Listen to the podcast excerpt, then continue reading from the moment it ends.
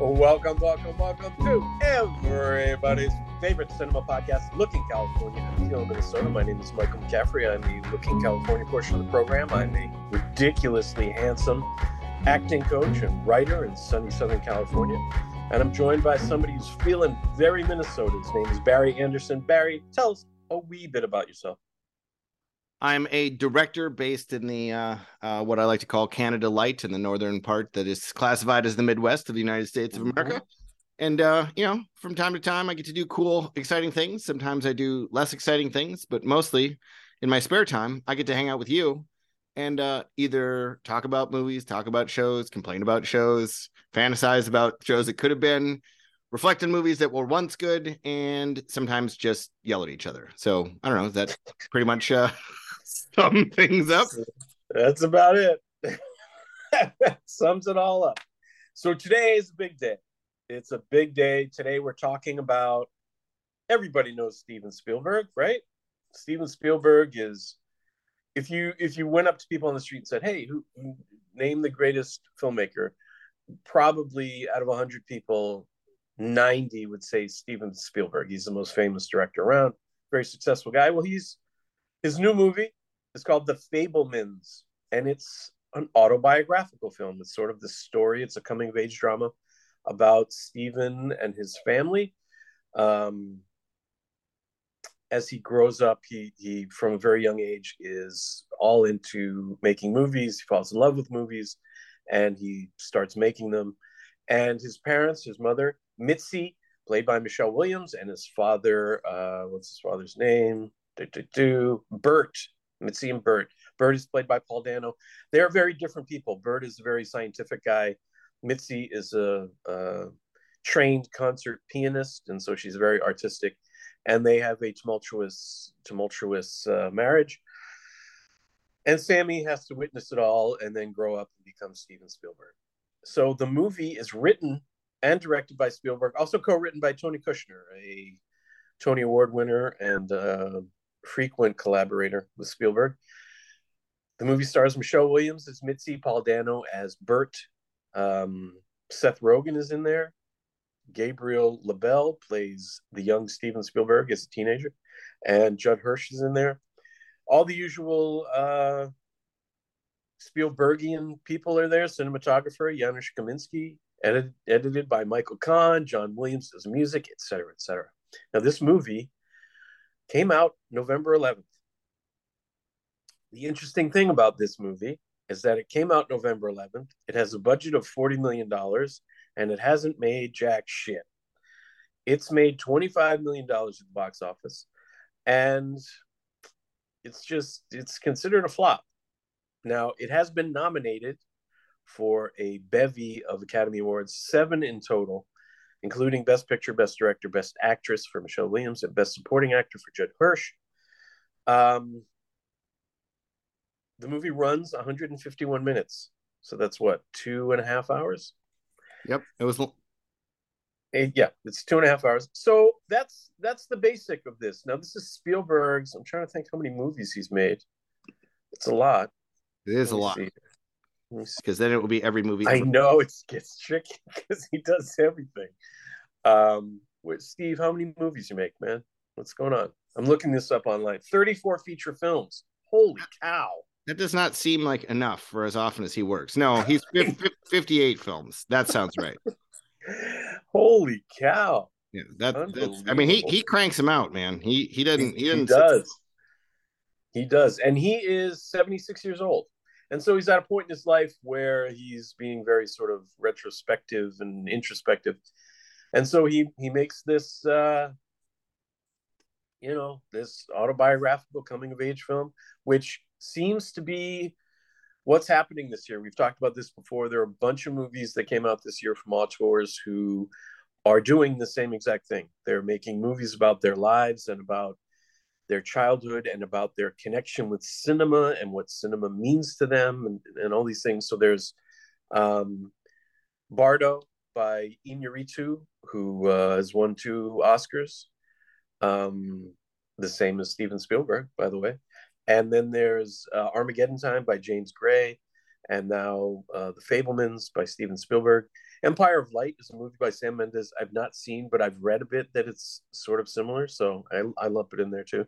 So it's sort of interesting that this is what's happening this year. I have seen uh, Armageddon Time and Bardo. I don't think you have.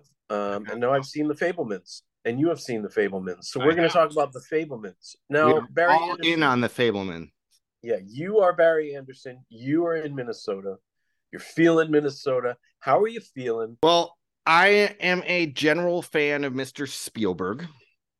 A lot of his uh, earlier works have been very uh, informative of my my love of cinema. Um, we've talked over the last, you know, 10 to 15 years um, the the massive slipping that has come in his arena in terms of things like Lincoln and stuff like that, even though they were well received talked about, blah blah blah blah blah. Um, it's a directorial effort, not not the finest work.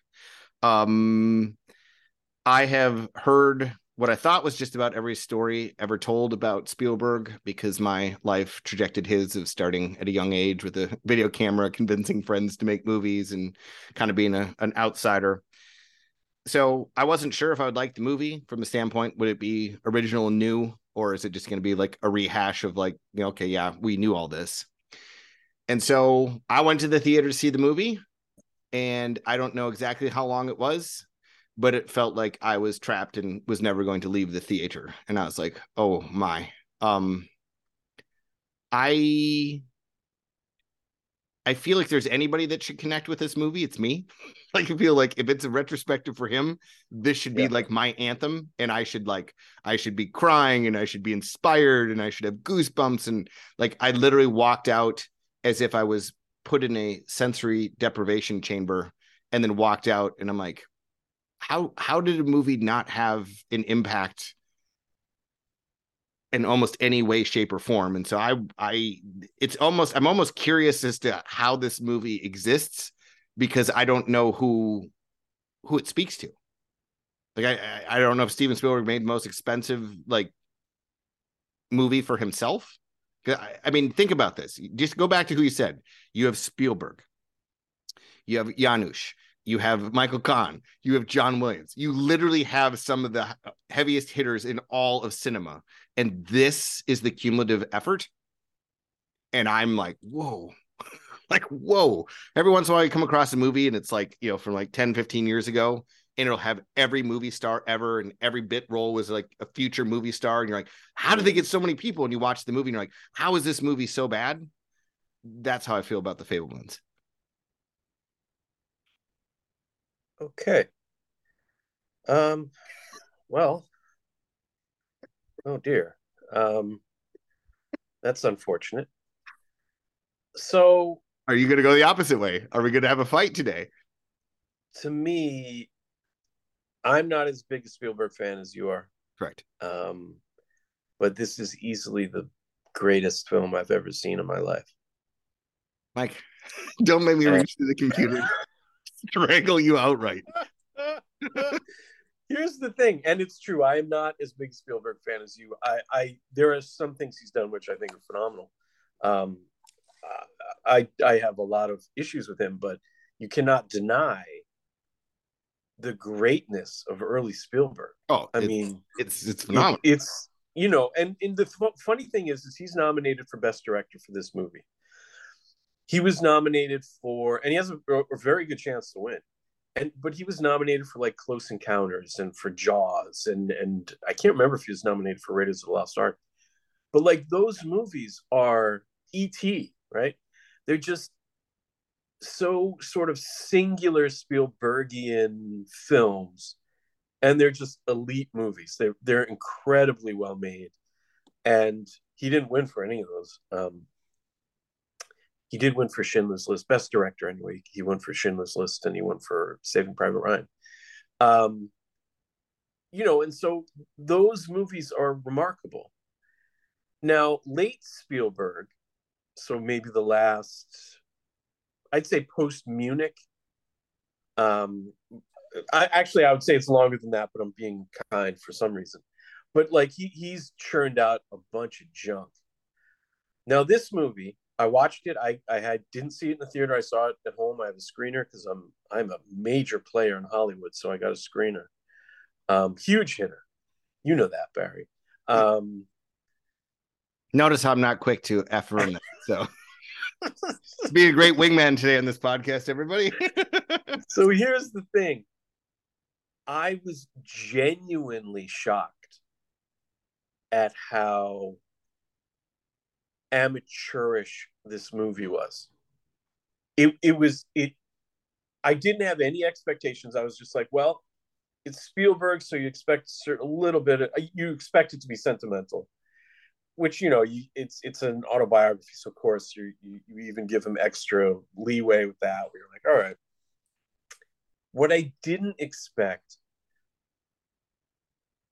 was for across the board every element of this movie to be so amateurish and after school special level production. The script for this movie is absolutely atrocious. The dialogue is unbelievably bad. The direction, by the way, of the actors. Uh, so I watched this with my wife, and we stopped the movie, pro- I think three or four times, and just looked at each other, and we're like, "What the fuck." like it's a bad it's not a bad high school play it's a bad elementary school play it's awful. And there are people in this movie I deeply respect as artists, but I, I really like Paul Dano as an actor. Was was it, really, wasn't his portrayal as his father the most in-depth, thoughtful, connected figure you've ever seen in cinema ever? It it is so he is so bad in this movie. and I really like this guy. And yet his line readings, what are we doing? It the whole thing is so unnatural and inhuman.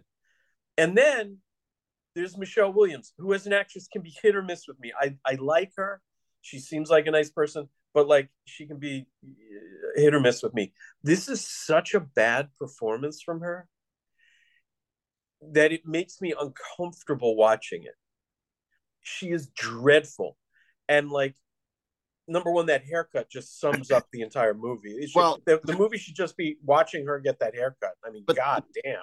If you if you know Spielberg's real mom, that's obviously what they're going for. But my here here this should say everything. After you when you asked me what the what I thought about the movie, after your description of Michelle's performance, she was the literal North Star of navigation for this movie. She was by far and away the best thing in this movie by at least a million miles. And then you're like, oh geez. you're like, oh. and and like just the filming, like this is Steven Spielberg. Correct. And the filmmaking is so weak. It's ridiculous. There's a sequence where Sammy Fabelman, who is the Steven Spielberg character, he's a teenager and he he is always he's always got his camera with him. He like shoots movies with like his Boy Scout troop and like he you know he, he's into it. He's really doing it. He's got a, his own editing bay. He does the whole thing, which is accurate to Spielberg's life. Um, which is cool. Like Spielberg's life is pretty awesome. That like at a young age he knew exactly what he wanted to do, and he had ups and downs, but he he knew he had to do it, so he kept doing it, and he ended up having this incredible career. Unfortunately, which make makes him make this terrible movie. So there's a scene where he's editing a family trip, camping trip. Oh that his dad asked him asked him to put together like a, a sort of highlight reel of that to cheer his mom up, who who his mother's mother, Steven's grandmother, had just died. She's very depressed. Oh, put this movie together; it will cheer her up. So he's putting it together, and you know, this spoiler alert, right? I mean, if you know anything about Spielberg's life, you know this stuff. But spoiler alert: as he's editing this together, he discovers that his mother and his father's best friend are in love with each other. It is the most ham-handed unbelievably trite sequence imaginable. If this were you didn't like the fact that it was inspired by the famous spotting of Bigfoot where his mom and the best friend gradually Right. graze hands in the background. It zooms Going, in. by the way, you're right. Going left to right in, in, Yeah. in screen, going left to right, and the slight turn of the head. Um, I've watched the Patterson Gimlin film, you know, over and I've I've seen that that a hundred thousand times. It's real. I'm telling you, people, right now, the Bigfoot is real. Yeah. So that sequence, if you saw that in like a Disney Channel teen dramedy, you'd even go, eh, that's kind of cheesy. This is a Spielberg film, and he that it's so easy to make that sequence um dynamic. Like you can imagine like a filmmaker like Scorsese or Paul Thomas Anderson making that sequence and how they would do it. I can picture it in my head. Uh, you know, like you could freeze the frame and you could actually draw a circle around the two of them way in the distance with their hands held. You have to look at it. You know, it's like the movie, uh, uh, you know, the, a visual version of Blowout, you know, where like, oh, what was that? Let me rewind that. You know, like you could literally make it an homage to great cinema. Correct. Nope. Instead, it's just this terrible sequence. And you're putting so much on this actor who, you know, this I don't know who this kid is. He doesn't know what he's doing. He looks a little like Spielberg. So it's like, okay, great. Awful. And there are from the get-go, scene after scene. Each time you think the worst scene in this movie has happened, a new one arrives. And you're just like, Jesus, what are we doing? Like, there's a dinner scene where the family and, and the and the grandmother and I think it's a great aunt or something are they're just having dinner and the dialogue is so stilted and so mannered. It's just it's just atrocious. And then there's, you know, once you think the movie can't get any more terrible, then Seth Rogen shows up. And you're like, "Oh my god, what is happening?" It's just one thing after another with this movie. And then and then you get to i, I mean this when i say like it, it just keeps getting worse. Then there's the gay nazis in northern california who it, it it all of a sudden turns into like a teen dramedy of the worst order with the bullies and like the anti-semitism. But oh i think they're gay these guys. It's just like unbelievable. And then he throws in this is great then he throws in some like really sort of vicious uh nasty anti-christian stuff for some reason. And i'm just like what what is this shit? This movie is shit. And the only thing in this movie that's any good is literally the last sequence of the movie. That's it. When he meets Oh, john it's- ford When he meets John Ford, yeah, yeah, now that's not a great scene but what makes it interesting it has energy correct. it's dynamic. And then when they go, he goes outside and he's walking down the studio. Yep. And it does the little boom, and you re- and you go, oh, there it is. Where has that been for two and a half hours? Like they, it's amazing to me.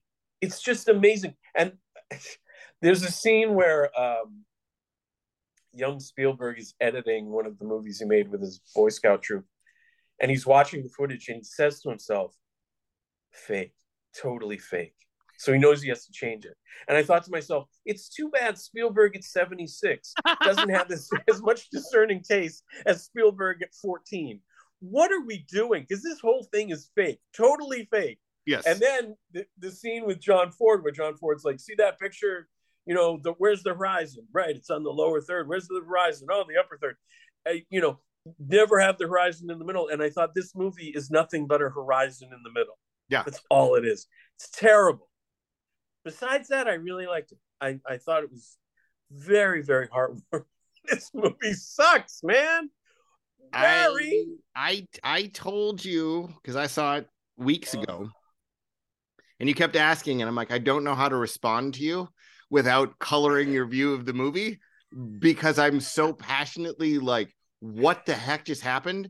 So when we talked about our Oscar nominations and the fact it's Yeah. on there, like if anybody complains, and I would complain that Spielberg, like I don't remember who won, but I would argue that potentially he deserved to win for Jaws and or for Close Encounters of the Third Kind. yeah. Um, this is the makeup. He no longer can claim that he lost those ones unfairly because this this is the universe doing a yin for yang. As as travesty as those are is this is equal travesty that it's even nominated because this movie is absolutely abominable. It's terrible. It's just terrible from start to finish. And here's the crazy thing. People not just critics of course critics love this movie because reflexively they give Spielberg all these benefits of the doubt and like they just assume it's great and they don't want to ruffle feathers because he is a very powerful guy in the industry. There's no denying that. 100%. But what's crazy to me is I've been reading stuff from just like regular people who are just these ardent there's this whole troop of like ardent Spielbergian sycophants who are just the biggest philistines on the planet and they just think like oh, you, what's Spielberg's latest great movie? And then they'll be like, well, the one that's in the theater now, or was it um, West Side Story last year? And it's like, what, what are you talking about? This movie, how can anyone watch this movie and, and walk away going, oh man, this is this is such a an exquisite piece of cinema. What a beautiful movie. It's like this is garbage. It is garbage it's amazing to me that anybody would think this is even remotely good. And it, it really is a testament to spielberg's power. And i admit to being in a sense under er, under its sway a bit because my assumption going into this was this movie was considerably better than it is just because it's spielberg even gonna, though for no. the last 15 years I've been watching shit from this guy. But again, I'm gonna go back to my opening statement. You're just attributing to Spielberg. You're talking Janusz, you're talking Kahn, you're talking right. Williams. Like, was this score? I mean, if we're in the twilight, twilight, right? twilight of John Williams' career, how in God's name does this even go on his resume? Like, yeah, it yeah. seems like everybody else is like, sure, Steve, we'll show up. but I don't know. Steven's becoming senile. I don't know what it is, but like nobody brought their A game. Nobody improved anything in this movie. It's just utterly, what is it, banal? it's just, it's terrible. There's just, here on my wall, Frank Capra's quote, there's no rules in filmmaking, only sins. And the cardinal sin is dullness. And this movie is dull for the entire duration of the movie. Like this is, it's just, it's unexcusable. It's inexcusable. I, I mean, oh, jeez. So, yes, all of that is true. It's so true that when the movie ended, my wife, who is much, much, much, much more forgiving of film and TV than I am, she she's way, way more kind. I guess the word would be. Um, she turned to me and she said, with all sincerity, how did Spielberg watch this and decide it was okay to release it? It's that bad that this it's it's embarrassing bad. It's humiliating bad. Like the the fact that he's been able to just by the, you know the size of his clout in, in the industry to get this thing to be you know this sort of uh, critical darling and, and awards uh, thrown at it it's astonishing to me. This movie is just incredible how poorly put together this thing is. And it's across the board. The writing. Tony Kushner has won Oscars. He's won Tonys. The writing in this thing is so bad. The direction, brutal. By the way, Kaminski, who, you know, you and I have split uh, on his work a bunch, but boy, this is a poorly shot movie. This is not well shot. You're right about the score. It is a- absolutely the most mundane piece of garbage score. It, it, it's just I don't understand. And so, there, and even there are little things like Judd Hirsch, who comes in. He has this very sort of bombastic, you know, nine minutes on screen where he does his thing, and he does his thing, and he does it well. You know, for for what it what it's worth he's wearing a tank top, like a wife beating tank top. And every time he turns to the side or turns around, you can see his mic pack. Yeah.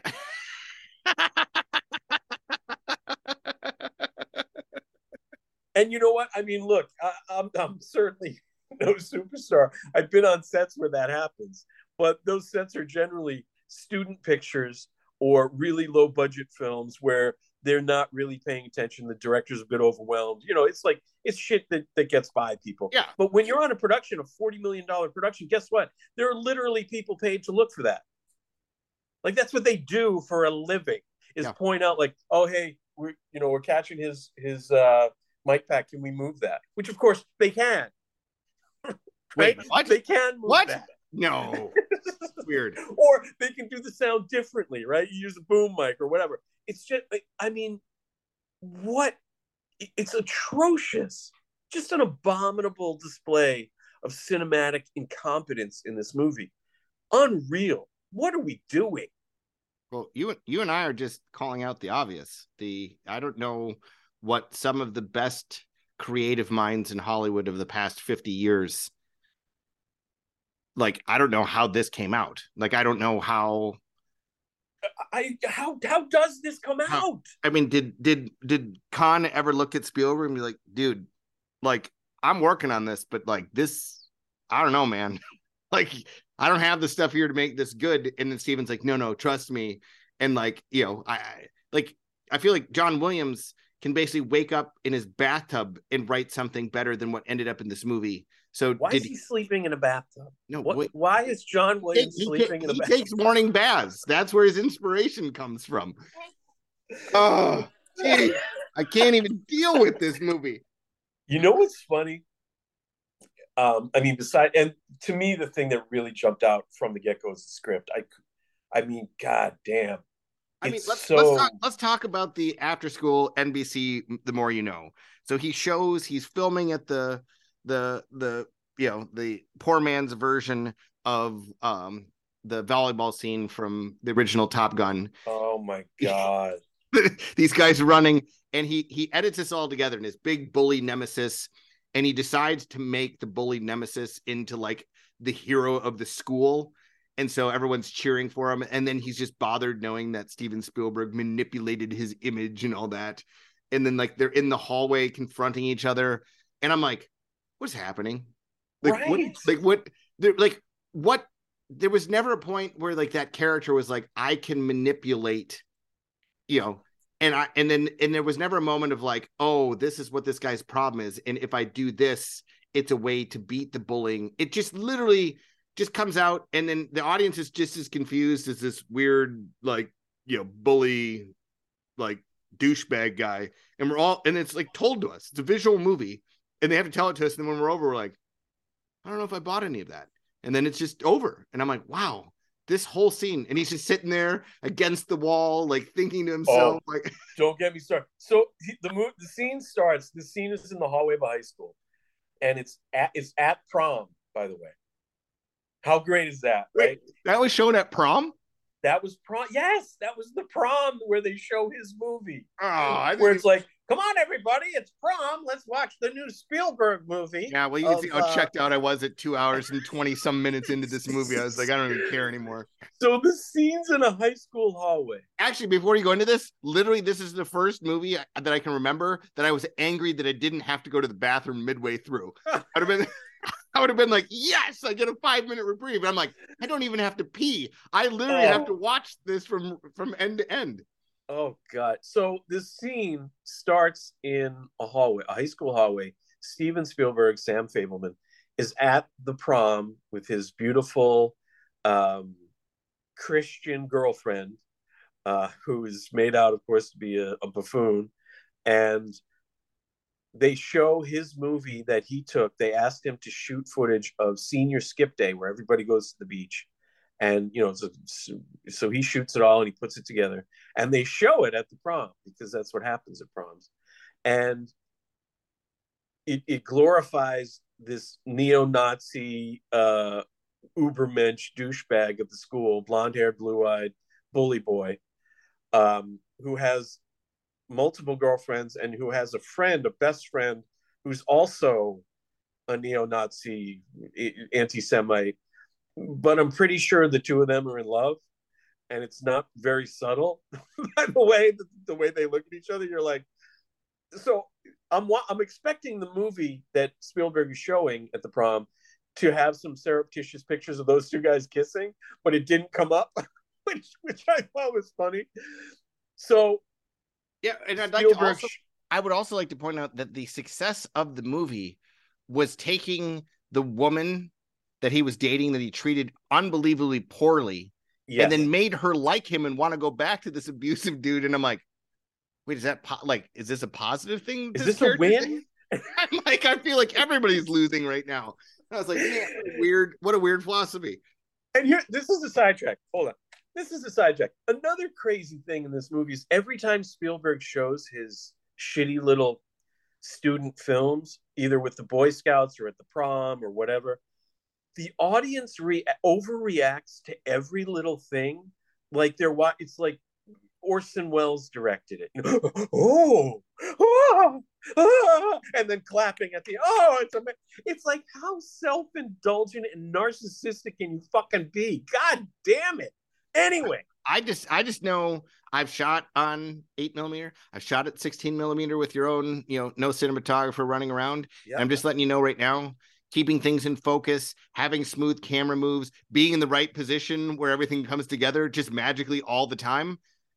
That right there was like the Oscar worthy performance. Cause if somebody if somebody at that skill level pulled off those pictures back then, I'd been like, damn, you're you're one of the all-time greats and i was like like they didn't even have it be like a student film and right. it was it was just like it was no different from that from the rest of the film and i'm like man you didn't even lean into it a little bit no film grain no you know nothing. Just literally right. it was just, just literally shooting a movie. Yeah. Mm-hmm. and then and then the scene where oh well i'll finish the part point i'm making. So they shoot this he he leaves the prom because he's upset for some reason that people liked his movie. And he goes to the hallway and the neo-nazi guy follows him in there and is mad all of a sudden because hey i was an asshole to you. Why'd you make me look so good in this movie? You're manipulating me. I was like a god up there on that screen but that's not who i am and now i feel empty and it's like what's happening right now? Now the scene starts with sammy fabelman sitting on the ground with his knees to his chest all up, upset. Then he gets up and they the blocking is is that they switch. Then the aryan guy the, the neo-Nazi anti-Semite is on the ground with his knees at his chest, with his head between his legs. And then finally the scene ends when everybody runs off except for Sammy, who is back sitting on the ground with how deep, how really what insightful direction by Steven Spielberg. Get the fuck out of here with this junk. Good lord. We have to talk about something else, Barry this we podcast to... is turning into like watching the Fabelmans. We keep coming up with stuff that we have to talk with, even though we don't want to. I love it. it this, is, this, is, more meta than the movie was itself. this podcast is a this hack together podcast is better than the Fabelmans. Jeez, that's a bad thing. We we have to talk about something. There's a scene in this movie. hang on, hang on. I want to try to think about what scene it might be. Uh is it the scene where the the the dad's best friend tries to give him his camera?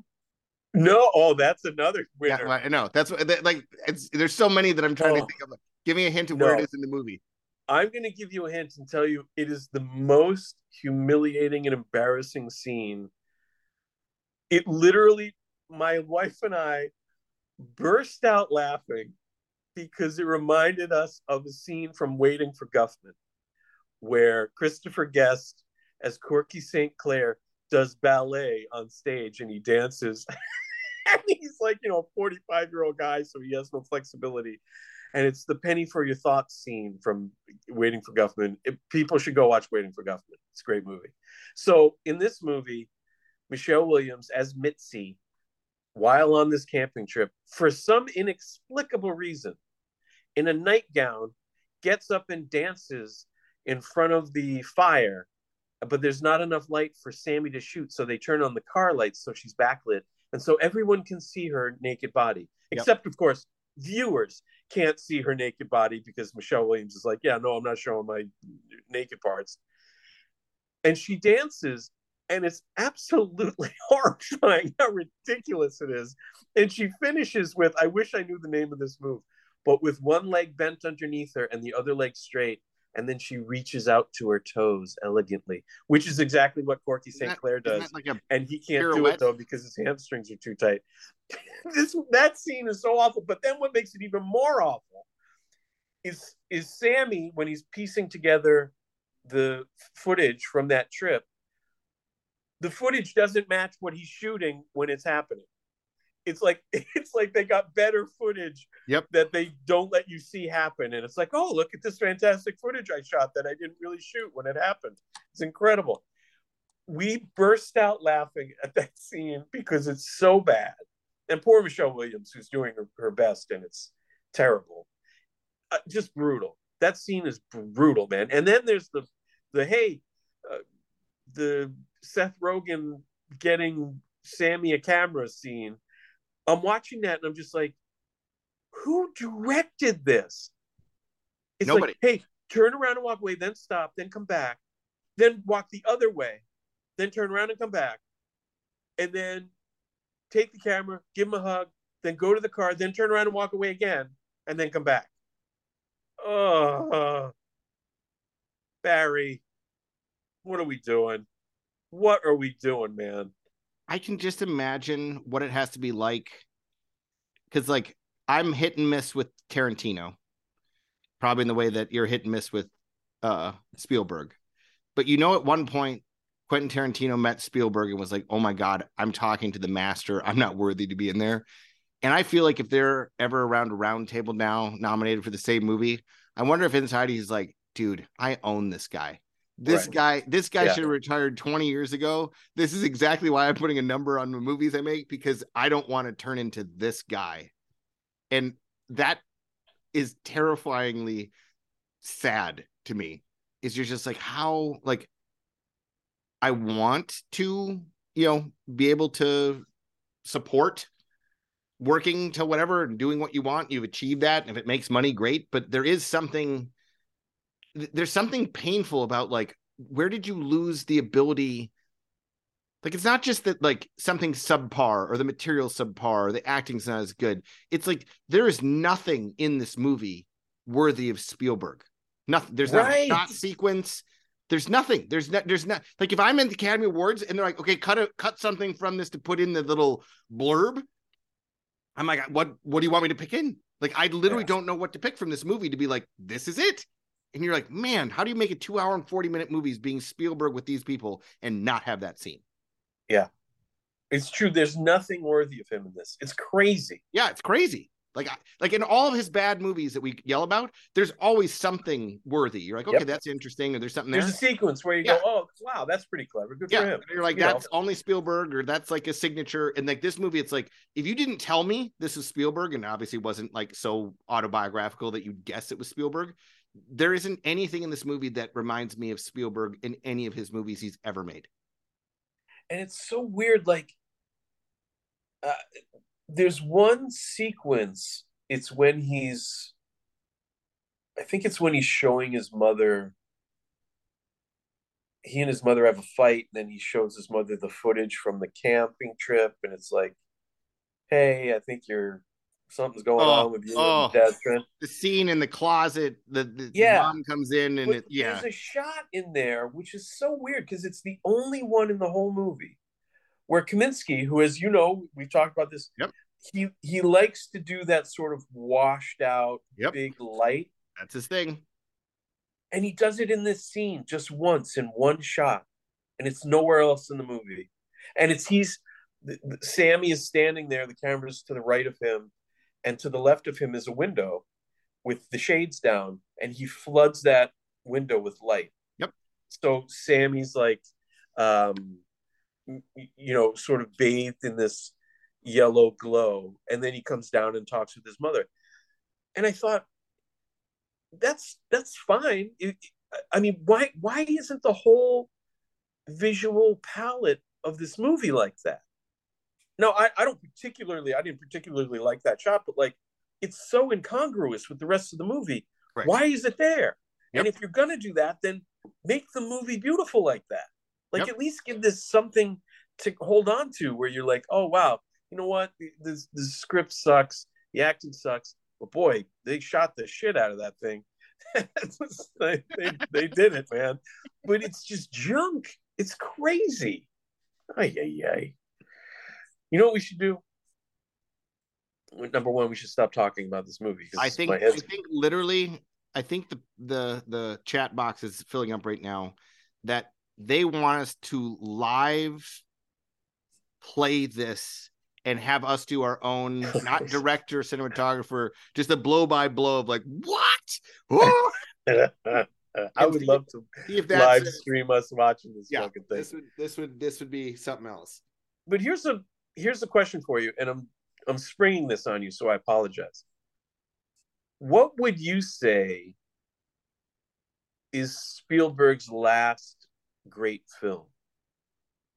Well, okay, I'm gonna have to put a I'm gonna have to put a clarifier on that because the best, last great film in terms of like truly great film or something that was like quality that I'm like I would watch that again. There's things about it that like I think is worthy to be watched as a film because those are two I mean, dramatically different. yeah. I'm, well, let's go with the lesser of the two. The the one that's I mean, saying truly great is tough. I mean, Yeah, I mean, that, you we know, might be going back pretty deep in the category. Yeah, I, I think we would. I think we'd be going back a long way. But you know, what was his last great movie? One that's well made. That you know, maybe it has some flaws to it or whatever, but it's it's rewatchable and and you respect it and uh, things like that. Just off the top of your head, or maybe not. I'm just looking. I was looking because I, I couldn't remember the timeline. I I'd have to rewatch. I remember parts of Munich being interesting, but it fell short in the end. The one that came Yeah. to mind is Catch Me If You Can. Yep. I, am one that actually liked The Terminal, but it's not a great Oh, film. God. But But I would say I, wouldn't say that out loud. Barry. I, w- I would say it's either Catch Me If You. Can or Munich. Yeah, you know what's funny? I would say the same. Munich to me is pretty flawed. I, I think it's his most one of his more ambitious movies. Yeah. and I think it falls flat because of him, because of his sentimentality and and Well, that's where it kind of falls apart because it doesn't yeah, it doesn't claim to anything. It tries to massage everything, at Yeah. end so it doesn't stand up. But I thought, yeah. But I, I do agree, though. I think it's I- I, think it's good. I think Catch Me If You Can is is terrific. Again, it it does have some major issues with it.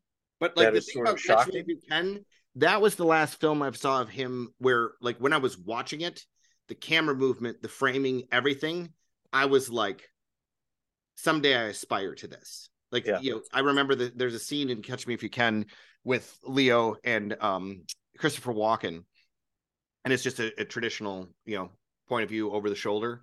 But what's funny is they they placed the character further away, and they three quarters of the shot is a silhouette of the shoulder. So it really frames your eyes on the person. And it's kind of like Yeah. this father figure is overshadowing Leo as he's trying. And I'm just like, just the composition and the subtext and the, the dynamics of this relationship. I'm like, that's visual filmmaking. Like this Yeah. is saying something I haven't seen it before. This is brilliant. And like since then, I haven't seen that side of it. That was like his, to me, that was the last visual like contribution to cinema and then he's had other performances and stuff eh, or interesting ambitious things like munich but i feel like you know early 2000s is kind of when Yeah. I mean, I, I agree with you with both of those movies. Now, what's crazy is that, you know, Catch Me If You Can came out 20 years ago. i know Munich came out uh, 17 years ago. Yeah. And here's just a list. We're, we'll, we'll just go through it real quick. So he's got The Fabelmans this year. Last year, West Side Story. oh oh Ready Player One. which that you know if if we're if we're really stretching for the post 2000s there was some interesting stuff in there but not enough to be warranted. But that was probably his best recent movie with the exception of i don't remember bridge of spies. Nor should you. okay. Um, yes, Ready Player One, The Post, The BFG, Bridge of Spies, Lincoln, Warhorse, The Adventures of Tintin, Indiana Jones and the Kingdom of the Crystal Skull, and then if that didn't was end his career. I don't know what would I know. I that know. movie was absolutely abominable. But like so a bunch of these movies like ready player one is you know he's trying to hit box office gold with that. I'm sure it did pretty well. Um but the post bridge of spies lincoln he's trying to win an oscar with those movies. Oh and those movies are they're not good. Um war horse and tintin he's trying to make some money indiana jones same thing munich i think he wanted to win an oscar and war of the worlds he was trying to do the jurassic park uh, Schindler's List combo because they both came out in 2005. Uh, War of the Worlds made a ton of money. Um, no, War of the Worlds, I watched it recently. It was far more violent than I remember. But that, again, that's 2002. When you watch that, his mastery of moving the camera, same year as Catch Me If You Can, I mean, he's he's on fire. Like, there's lots of things that are problem with uh, uh yeah. that movie, but it, I mean, it's. Or wait, no, what year was 2005 War of the Worlds. Oh, so it's a little bit later than Catch Me Again. But like, just watch War of the Worlds just for how he frames, how he moves the camera, how like how he reveals things, and you're like watching someone who's like, yeah, you know, you know how to make visual storytelling right. come to life, and that has fallen off big time in the last 15, 20 years. Yeah, he's making like that and Minority Report, the two Tom Cruise movies. He's making big movies. These are big swings, and it's interesting when he does that. I don't find those movies very good, but it's interesting. Good for him. Yeah. Artificial intelligence, AI is 2001. He totally shits all over himself with that movie. But I mean, um, let's put it this way. Was there ever a world of which AI wasn't going to be a disaster? It's like very shortly yeah. after. If Steven, if, if, Stanley Kubrick had not died. No, I mean, I'm saying like once he died and being so close to his death, I yeah. know that Spielberg, you know, is inspired by him, but Spielberg on his best day is not even remotely the same type of filmmaker Kubrick is. And I know you're a bigger yes. Kubrick fan than I am, but I mean that needed to be taken over by, you know, I don't know who would have been a better choice. You know, you could argue Tarantino, you can argue Fincher. You need somebody. Fincher not, to me would be a more interesting one. Yeah. Yeah. So I, I think if you would have waited, you could have found somebody that would have been up to the challenge. That wouldn't. I mean, Spielberg back then was like he was Spielberg. So you you attach that to Kubrick film, and it just I feel like that was destined to fail before it began. And I wished that movie would have waited to be made. I wish Spielberg would have produced it and waited to find the right filmmaker as yeah. opposed to jumping on board. But and rant. I agree. So, I mean, it's been a long time for Spielberg to have made a film you know that that we can at least debate about this you know so let's just be generous and say munich so that's 2005. That's 17 years ago. No, 18 years ago almost. Um, but, you know, Lincoln, Bridge of Spies, The Post. Now, these movies had major flaws in them, a lot to do with the script. Um, and performances you can d- debate. But they're all, you know, pretty well shot you know, like the wheels haven't come off the wagon. West Side Story, you could argue, is you know, the script is the issue, and you know, it, it's it at least has some dynamic filmmaking in terms of the the sequences. But the Fabelmans is, it's like off a cliff. You know, it's like it's like a, you know, baseball pitcher or something like that. Who you know, look Spielberg in in the you know, Jaws, Close Encounters, Raiders of the Lost Ark, E.T. Uh, I mean, he's he's throwing triple digits. He's throwing at 100 miles an hour, right? And he's just fucking boom. Then, you know, you get to the early 90s with Jurassic Park, Schindler's List. He's throwing, actually, he's a better pitcher at that point. He's maybe lost a little velocity, but he's throwing 97, yeah. 98, but it's got movement and like He's just, he just paints the corners and he's doing it. With the late era Spielberg, you know, we're we're talking post Munich. Um, I mean, he's he's in the low nineties throwing. You know, he's he's getting the benefit of the call from the ump a lot of the times. You know, he's he's not really painting the corners, but they give him calls and things. With the Fabelmans, I mean, like he's just gassed out there from the get go. He's got no velocity, no movement. He's got no control. He's just getting drilled left and right. It's like, get this cat out of the game, man. So this this is how my analogy right now is going to speak volumes to my non highbrow cinema history, and it's going to be a pretty big condemnation of Spielberg. But did you ever see the classic Bernie Mac movie, Three Thousand? No. So this is a baseball player that had retired to three thousand hits. Right. But when in his retirement, they revised a rule and took away three of his hits, which put him under. So he unretires, comes back to get three more hits uh, or home runs or whatever it was. Yeah, th- hits. Yeah, and he he steps in. By the, the way, clever idea for a movie. Yeah, and Bernie Mac steps in, and you know he's this big figure, and he swings, and he gets like I think it was like the first at bat, he gets a hit, and everyone's like, "Look, he hasn't lost it." And later in the uh, locker room, he's like, "I didn't even see the ball.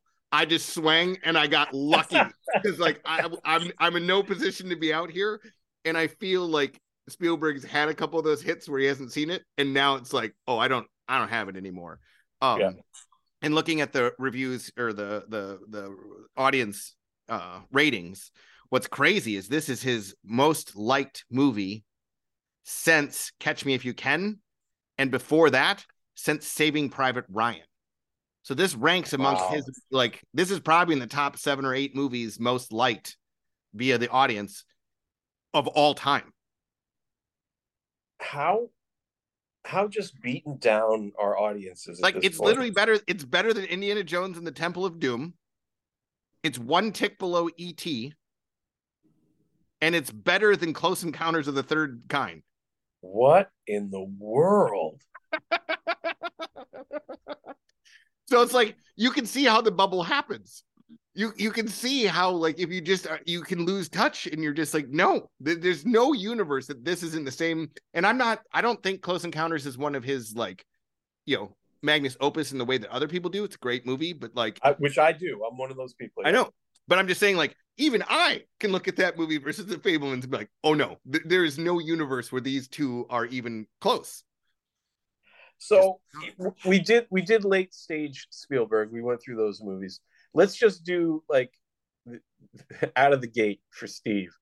So his first feature film is uh, Sugarland Express in '74. Um, then we're off to the races. 1975, Jaws literally changes the entire motion picture industry. It's that big of a hit. Like people used to just be able to go sit in a theater and watch movies all day long. Now they kick everybody out. You got to pay and watch it again because everybody was sitting there watching Jaws. 77, Close Encounters. 79, 1941. You know, a miss. Um, 81, Raiders of the Lost Ark. I mean, Raiders of the Lost Ark is just a miraculous movie. It's like such the the ultimate popcorn movie. It's crazy. Um, 82, E.T. Uh, 83, Twilight Zone. I don't really count that. He's just, you know. Uh, 84, Indiana Jones, Temple Doom. 85, The Color Purple. See, this is where he's like, I just definitely want an Oscar. So he does The Color Purple, Empire of the Sun. Um, 89, Tough Year. Does always an Indiana Jones and the Last Crusade. Indiana Jones, it's sort of on its last legs at that point always is a dr- brutal movie. 91 is even worse. He does Hook. Anyone who says Hook is good, it, they should be uh, locked away. Hook is a masterpiece. Oh gosh, God. But here he bounces back, gets his mojo back in '93, comes out with Jurassic Park, makes over a billion dollars with a B, which was not happening back then, and Schindler's List, which you can quibble with Schindler's List. I have many times, and so have many other smart people, uh, like Stanley Kubrick, who were just like, yeah, only Spielberg can make an uplifting Holocaust movie. um, but you know, he look, he wins the best picture. It's it's uh, an audacious film and an ambitious one, and and you tip your cap. 97, he tries the same trick and he comes out way, way behind the eight ball. La- the Lost World, Jurassic Park 2, and Amistad. Amistad is just brutal. It's a terrible movie. The Lost World is equally terrible, but just in a different way. 98 Saving Private Ryan, 2001 AI, and then we're back into Minority Report, Catch Me If You Can, The Terminal, etc. So early Spielberg is just it's incredible the run he goes on. Jaws, Close Encounters, Raiders of the Lost Ark, E.T. I mean, this is just like eh, most people don't even get those in a 40 year career, never mind like in their first, you know, five movies. Yeah. But it just, it also just goes to show you he's somebody who has never, and he admits this, by the way. I saw him recently in an interview talking about how he doesn't think of himself as a stylist. Like he has he has no specific style. But he is, and I, I'll use my term for it, he's a company man. He likes to make lots of different types of movies and he doesn't imprint his style on them. He uses whatever style works for that picture. As opposed to say like Martin Scorsese, who is a stylist, he's very unique. Tarantino, same thing. Um, Kubrick, same thing. And it's so funny because this movie, The Fabelmans, gets into art and talking about art this and art that, and that, you know, Sammy Fabelman, aka Steven Spielberg, is about the art. He chooses art, and you know, art wins over all. And yet, if you look at his career, even his great movies, it's much more about commerce than it is about art. Whereas that's not true of, say, like Spielberg or even Tarantino, and certainly not Kubrick. Um, but it's just interesting that the movie, how Spielberg sees himself at certain times, and how he portrays himself in the Fabelmans, is particularly in the Fabelmans, very self-serving and very narcissistic. But it's just interesting, just to bring it back to that movie, that he still doesn't even know what he's trying to say. It feels like you know what I mean? I mean, in this movie, there was like little tangents that wasn't part of a cohesive like story. I mean, this was like yeah. Mini, many you know, many things. It's like it's almost like he was talking to a therapist and like, okay, that issue, let's move to a new issue, new issue, and then movie's over. And you're like, well, how does this all string together? And like, I don't know. We just dealt with stuff.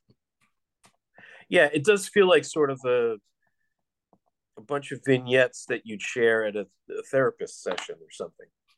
Um, very weird, very weird movie. All right, Barry, we've been talking about this thing for an hour. What? Any final thoughts on the Fabelmans And don't see it. Yeah, it's even if it's. I mean, I do. Uh, it's just not worth it. Do you think normal people? You said it's like got these high Rotten Tomato scores. Do you think normal people will watch it and be like, "Oh, that's sweet" or whatever? No, I, I mean the only reason that it I think it lands with audiences is is it's got some you know depressing subject matter, families falling apart, divorce, stuff like that. But like by and large, it's not like it's not like the end of the world. It's not like humanity can't be saved.